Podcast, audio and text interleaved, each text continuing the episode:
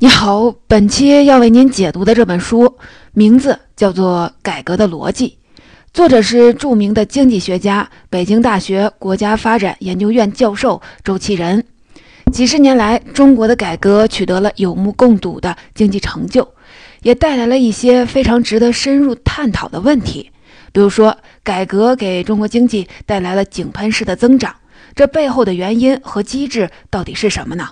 这个问题的答案就特别的有争议。全世界对中国感兴趣的经济学家、政治学家们提出了各种各样的解释。有人说是因为中国的廉价的劳动力和比较优势，也有人说是因为中国强有力的政府和举国体制，到现在也没有一个定论。再比如说，我们都知道改革不是一蹴而就的，是一个持续时间比较长的过程。有多长呢？你比较一下就有感觉了。我们要改革的这个体制是从二十世纪五十年代初到改革开放前，用了三十年的时间建立起来的，而我们改革的过程已经持续了四十年。摸着石头过河的时间比挖这条河还要久，还要费劲儿。这背后的原因到底是什么呢？当下的中国改革的难点和痛点到底在哪里呢？可以说，关于中国改革的许多的问题仍然笼罩在一团迷雾中。不少人看中国改革就像是雾里看花一样，有很多的迷惑。这本书的作者周其仁可能为你解答这些疑问的最合适的人选之一，因为周教授本人的经历可以说和中国改革的大背景密不可分。周其仁身上最传奇的一点，应该是他曾经在黑龙江完达山当了差不多八年的猎人。在这段的时间里，他在山上自己搭茅舍住，种菜吃，还学习挖陷阱、捕野鹿。他的这段经历并不是自己主动的归隐山林，而是因为当时知识青年上山下乡的时代背景。作为一名知青，周其仁被分配到黑龙江建设农场，从一九六八年到一九七八年整整待了十年，直到恢复高考才进入中国人民大学经济系就读。正是因为他有在东北农村多年的阅历，在人大读书期间，周其仁得到了农民问题专家杜润生的指点和支持，参与了农村改革几个重要政策文件的起草和修订，可以说是中国历史性地位拉开改革大幕的亲身的参与者。本书就是周其仁多年亲自经历和研究中国改革的体会。我将从以下的三个重点来为您介绍他的理论，分别是中国改革的成功逻辑、关键步骤和未来的难点。首先，中国改革纠正了传统社会主义理论预设中的一个偏差，大幅地降低了中国作为一个超级国家公司的组织成本，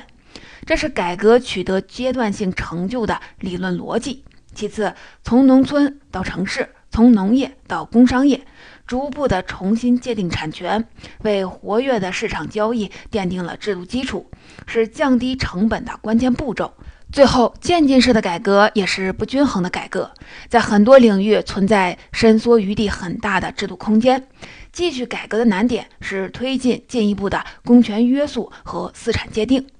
我们先来看看第一个重点，为什么说中国从计划经济向市场经济转型的改革，跳出了传统社会主义在理论假设上的一个误区，节约了一个超级国家高昂的组织成本？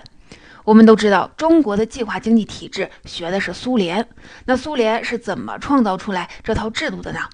主要啊有两个方面的考虑。从道义上来说，市场经济中存在着资本家对工人的剩余价值的剥削，是不公正的。从发展预期来说，在资本主义经济中，随着企业规模越来越大，企业内部的计划和命令总有一天会扩展到整个国民的经济，到时候整个国家就是一个靠计划和命令运行的大公司，市场交易自然就消亡了。因此啊，资本主义发展到后来必然走向更公正的社会主义。既然如此，苏联就决心要提前的建设社会主义计划经济，人为的跨过资本主义这个阶段。这个思路有没有问题呢？后来的历史发展证明，当然有。计划经济体制并没有把人类理想中的社会蓝图变成现实，还造成了经济发展的低效率、物资短缺等许多的问题。那么问题到底是出在哪里呢？抛开实践层面的种种原因，周其仁认为，在计划体制下面运行的中国经济就像是一个超级大的公司，由于权力高度集中，这个公司运行的成本非常的高。但是计划经济体制背后的理论假设存在一个致命的缺陷，它忽视了在现实世界的经济运行中还存在交易成本这个东西，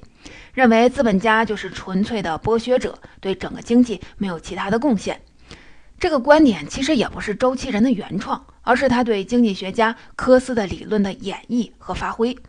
科斯这个人啊，特别的神奇，他一辈子主要学术作品就只有两篇论文，凭借着这两篇论文，他在经济学界开山立派，开创了一个叫做新制度经济学的经济学流派，并在一九九一年获得了诺贝尔经济学奖。科斯的主要贡献之一是对市场运行和企业运转的成本问题做出了突破性的分析。科斯区分了两种成本，一种是在企业外部的市场上产生的交易成本，另一种是在企业内部产生的组织成本。科斯指出，如果说资本家做的仅仅是雇佣工人，让工人生产产品，然后拿去市场上交换，把工人的剩余价值占为己有，那么确实这是一个面目可憎的剥削者的角色。但是这种假设曲解了现实，因为现实世界常常存在信息不充分的情况，从雇佣工人到发现顾客的需求，从生产产品到最终的实现交换，其中的每一步都存在或多或少的交易成本。对资本家来说，不管是找到合适的员工，还是判断市场信息，以及签订合约、处理纠纷等等，这些事情都要需要花费大量的时间精力，都是成本。我们通过一个例子来看一看，不知道你注意过没有，如果你想买一个东西，上网搜索过之后，你在浏览什么网页，就很容易在网页边上看到一些向你推荐类似商品的广告。很显然，这些广告是精准针对你的需求投放的。你可能不知道，在这个看起来简单的广告推介的系统背后，有一大批的人为了定位你的需求付出了很多的劳动。比如说，程序员要优化推荐的算法，产品经理、文案和交互设计师需要把广告设计的抓人眼球，卖东西的商家需要找到靠谱的广告设计公司和投放公司。这一切上上下下的努力都是为了最终的达成交易，把商品卖给在电脑面前点击鼠标的你。所以说，自由市场不是一个零摩擦力的世界，在其中买方和卖方的信息并不是透明可见的。古典经济学认为市场万能，就是忽视了交易成本的存在。科斯慧眼独具，指出了交易成本存在的这个现象，它非常的普遍，却一直被经济学家们忽视了。在市场经济中，由资本家主导的企业虽然存在剥削问题，但也为整个经济的成功运行节约了交易成本。回到我们前面的那个问题，苏联模式把资本家打倒在地，取消了市场交换，用计划来管理经济，交易成本从此是不存在了，但却转化成了管理一个超级国家公司的组织成本。原来由千千万万个资本家和企业承担的成本，包括收集需求和生产信息、决策和指挥、发现错误并纠正等等，现在全落到了国家的头上。俗话说，计划赶不上变化，现实情况千变万化，全靠国家计划来运转经济，不但经济容易出现周转不灵，国家面对高昂的决策成本也是不堪重负，更不用说由国家来扮演一个总指挥家或者说总资本家的角色，并没有消灭剥削。比如说，在大锅饭制度下，多劳却不能多得的人，实际上受到了偷懒者的剥削。在改革开放前，中国农村搞大锅饭，出现生产效率低下、农民饿肚子等问题，实际上就是这种隐形的剥削带来的。所以说，中国的市场化改革在经济学家看来，本质上是一个节约成本的问题。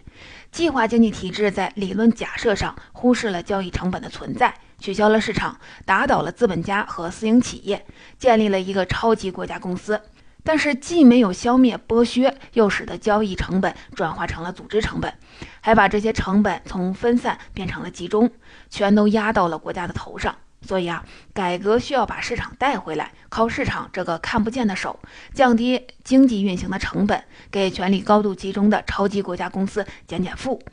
以上就是我给你讲的第一个重点，超级国家公司成立之后，发现组织成本太高，需要把经济运转的成本降下来。那么具体怎么做才能降低成本呢？自从一九七八年以来，中国在很多的方面都进行了大刀阔斧的改革，比如说进行了中央和地方的分权改革，还开始重新界定产权，把市场带回到经济中来，还承认了企业家的合法地位。在这些变化中，哪一步最关键、最重要呢？周其仁认为，改革的关键步骤是重新承认和界定产权，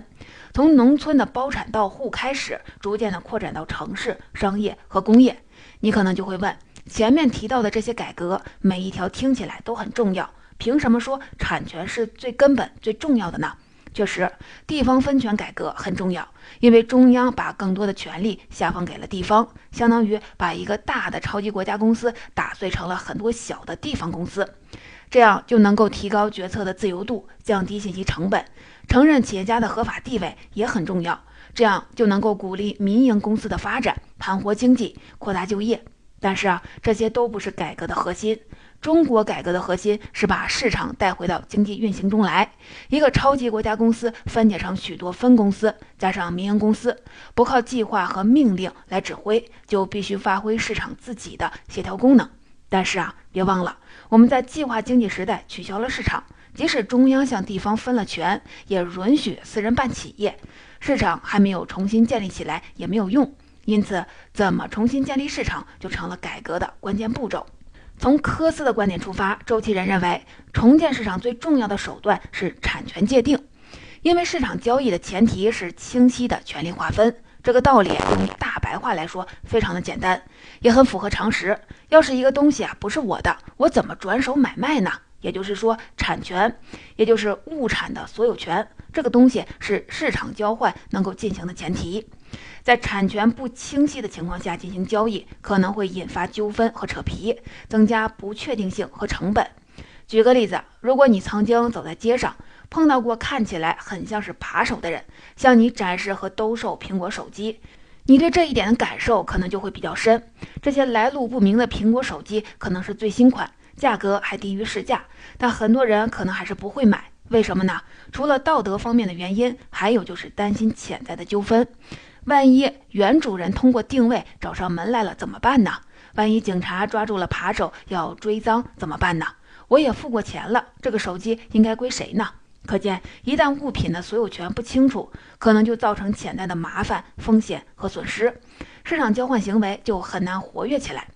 中国希望重启市场交易来给超级国家公司减负，就必须清楚地界定私人产权。现在回过头来看，这个逻辑好像是挺简单、挺明白的，但是在二十世纪七十年代，很多人的思路被苏联式的体制给牢牢地捆绑住了，不敢动，好像改革一下就是关系到社会主义道路的大事了。那个时候，思想上最没有负担的反倒是基层的农民，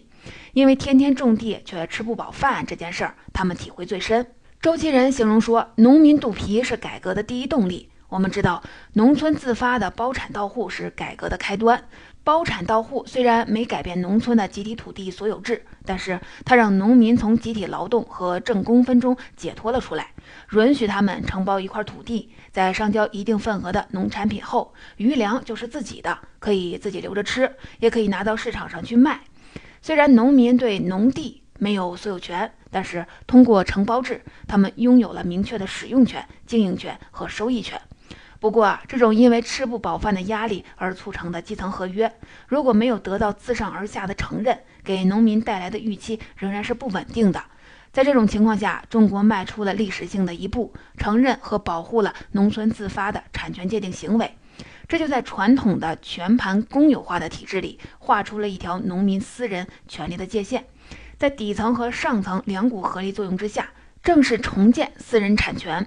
农村的大锅饭被废除后，农村出现了很多剩余的劳动力，农业部门消化不了，就流入了商业、工业，引起了一系列的连锁反应。首当其冲的是雇工的问题。现在大学生毕业，不管是自己创业开公司，还是在民营企业工作，都是很常见的事情。但是当时民营的工商业主雇佣帮工，却是一件对传统社会主义形成挑战的事情。这背后的根本原因，我们在前面也已经提到过，就是传统社会主义的理论假设里不存在交易成本这个事儿，认为企业家就是一个纯粹的剥削者。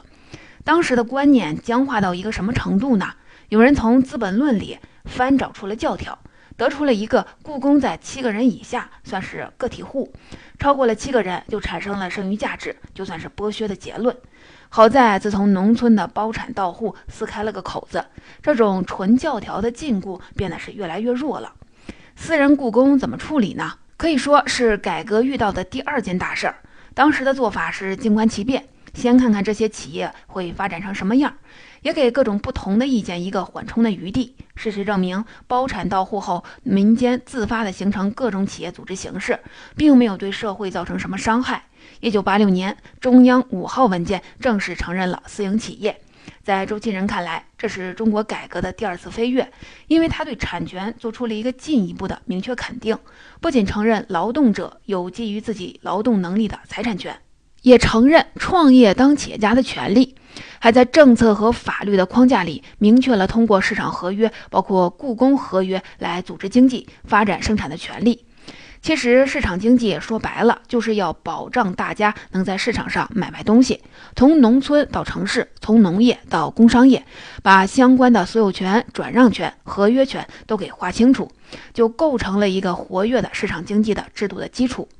以上就是我给你讲的第二点内容。在中国所有的改革举措中，最关键的一步是通过底层和上层的合力，逐步的重新界定私人产权，为一个良好的市场经济打下了制度基础。按照这个逻辑走下去，好像改革也不是特别困难，不就是把原来不清晰的权利一项一项都给明确的划分出来吗？那么为什么到现在这个产权界定的工作还没有彻底完成呢？都说改革进入了深水区，现在继续的推进改革的难点和痛点到底在哪里呢？这就是我要为您讲的第三个重点，在权力的重新界定过程中，存在着一个伸缩余地很大的体制选择的空间。在这种弹性下，容易改革的都改完了，剩下的都是一些涉及面比较广、利益又盘根错节的硬石头，这就导致了我们现在面对的产权界定问题，比改革之初要复杂的多，也困难的多。另外，改革开放激发的经济增长使中国摆脱了饥荒这样的危急性事件，那么继续改革的动力在哪里？怎么才能实现彻底的产权保护，是未来改革的一个主要的痛点。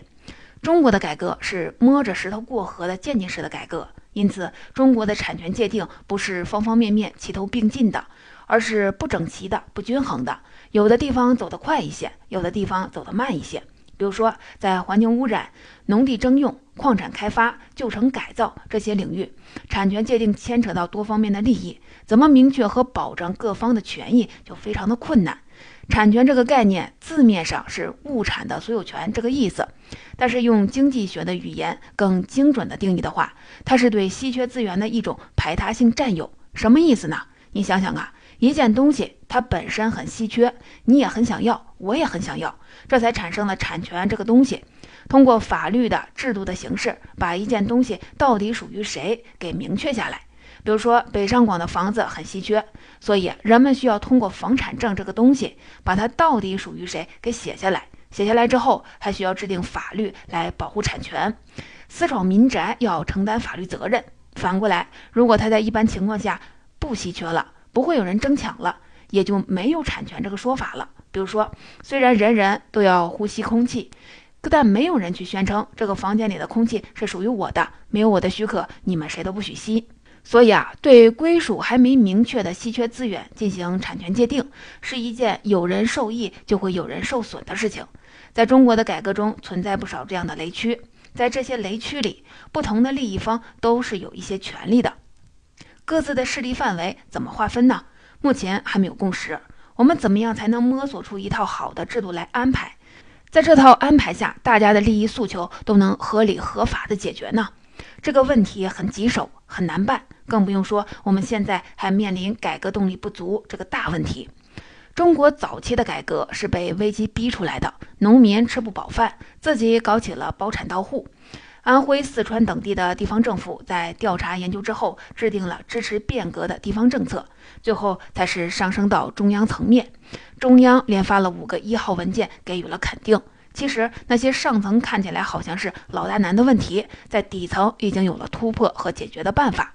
但是迫切需要一个承认，需要上下两股的合力，把变革给肯定下来，才能进一步的向前发展。这个底层的驱动的思路可以说主导了早期的改革。和苏联、东欧那种专家设计的全盘市场化改革不同，中国的办法是从实际出发，不管三七二十一，先走起来。改革之初，没有一个大家都接受的顶层设计，哪里走不通了就东走走西看看，鼓励各个地方做做实验，摸索一个解决的方案，直到把问题给解决。经过几十年的发展，现在农民饿肚子这种危机性的事件几乎是不会再发生了。在这样一种新的环境里，改革的动力就成了一个问题，底层危机造成的推动力不那么足了，很多难改的问题也不是光靠地方上的实验就能够解决的。比如说，地方政府征收农民土地常常造成很多的矛盾，但是追根究源，这些问题和现行的单一征地制度和中央与地方的财权、市权划分等等都是其他的问题，都是牵连的。没有通盘考量，地方也接不下这一块硬石头。所以啊，到了今天，改革的复杂程度和艰难程度不比改革早期低。在周其仁看来，如果说早期主要是民众自发的摸着石头过河，现在已经到了需要执政者更主动自上而下摸石头的时候了。中国改革想要取得更进一步的成就，不能只依靠迫在眉睫的危机推动改革，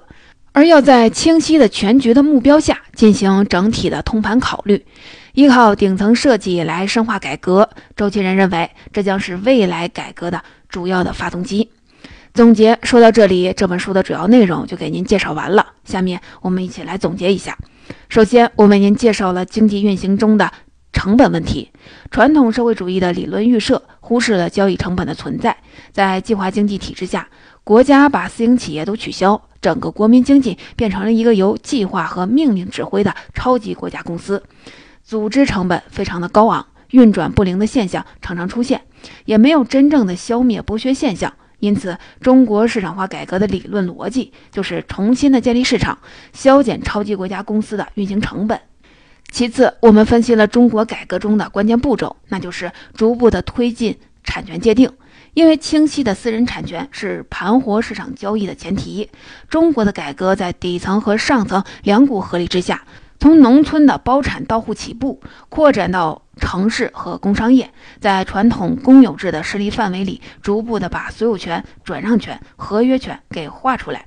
奠定了一个活跃的市场经济的制度基础。最后，我们讲到了继续推进改革的未来的难点和痛点。渐进式的改革也是不均衡的改革，在重新界定产权的过程中，存在着一个伸缩余地很大的体制选择的空间。容易改的都改完了，剩下的都是硬石头。我们今天面临的产权界定的问题，往往出现在稀缺资源的领域，涉及方方面面利益的问题，因此改革起来特别的困难。再加上自下而上的动力不足，原先那种底层创新、上层承认的路径也不像改革开放初期那么有效了。怎么样才能为新形势下的改革提供充足的推动力，是中国深化改革的一个痛点。在周其仁看来，改革进行到今天，需要通盘的考虑顶层设计，为深化改革和进一步的明确产权提供主要的驱动力，把没有彻底完成的私权的界定送上轨道，把公权约束这个议题尽早的提上日程，以实现全面彻底的产权保护。说到这里，不难看出，这本书看待经济的视角主要是自下而上的，它的逻辑链条是，只有明确了私人产权，自发的市场交易行为才能够活跃起来，